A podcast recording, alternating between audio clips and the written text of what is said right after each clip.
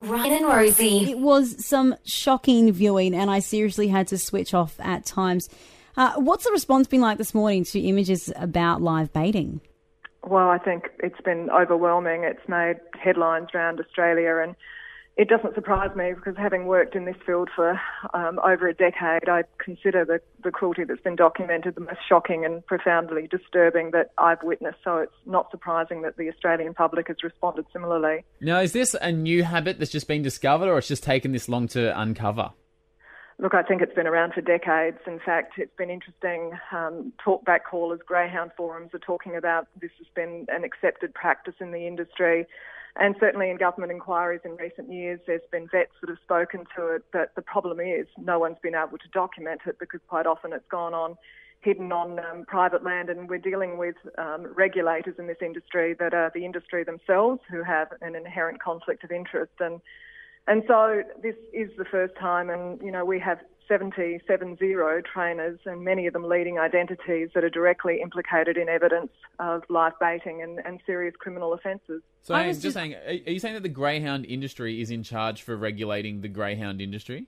Yes, yeah, self-regulation. Right. Well, yeah, and, that's always and it gonna... never you know, their, their primary role is to promote greyhound racing. It wasn't really in their interest to uncover these types of practices. And I'm not saying that they're not good people and not well intentioned, but bottom line is that inherent conflict of interest is always there when you've got self regulation of animal industries. And I think this has been a, a shocking um, case that this has gone on for years. And I hate to think, in terms of animal welfare, we would be dealing with thousands of cases of just simply shocking cruelty. It's barbaric. I was just beside myself when I found out this was happening here in Australia. Like, I just couldn't believe it. Now, uh, you uh, have uh, started with Animals Australia uh, a petition on this very issue. This morning, that's, that's gathered almost 35,000 signatures. What What is getting the support on that going to do in terms of trying to alleviate this problem? Look, I think the first step in this is to end self regulation and get oversight um, that is independent of the industry.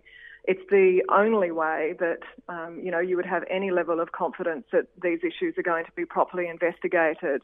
But I think you know there are other inherent welfare issues connected to the greyhound racing industry, and we have to remember that greyhounds are the victims as well in this. I mean, they are mm-hmm. placid in nature. The whole reason why they're trying to stir them up is because greyhounds would rather be on a couch than running around a racetrack. And and so the welfare issues um, connected to the, the racing industry also need to be talked about. The fact that 18,000 healthy dogs are put down each year simply yeah. because they're not fast enough. So I think it's really important that, um, as a matter of public interest, the issues around this and the fact that prize purses are literally corrupting hearts and minds. I mean, you saw people taking children to trialling tracks with bags of rabbits to allow dogs to maul them in front of them. There's something so profoundly disturbing about this. Now, do you think this um, occasion? It's obviously everyone's talking about it this morning. It was on uh, ABC last night. Could this be the one thing that actually sparks a change, or is it going to be another thing that kind of pops up for a few days and then just gets swept under the rug and it'll be back to usual next week?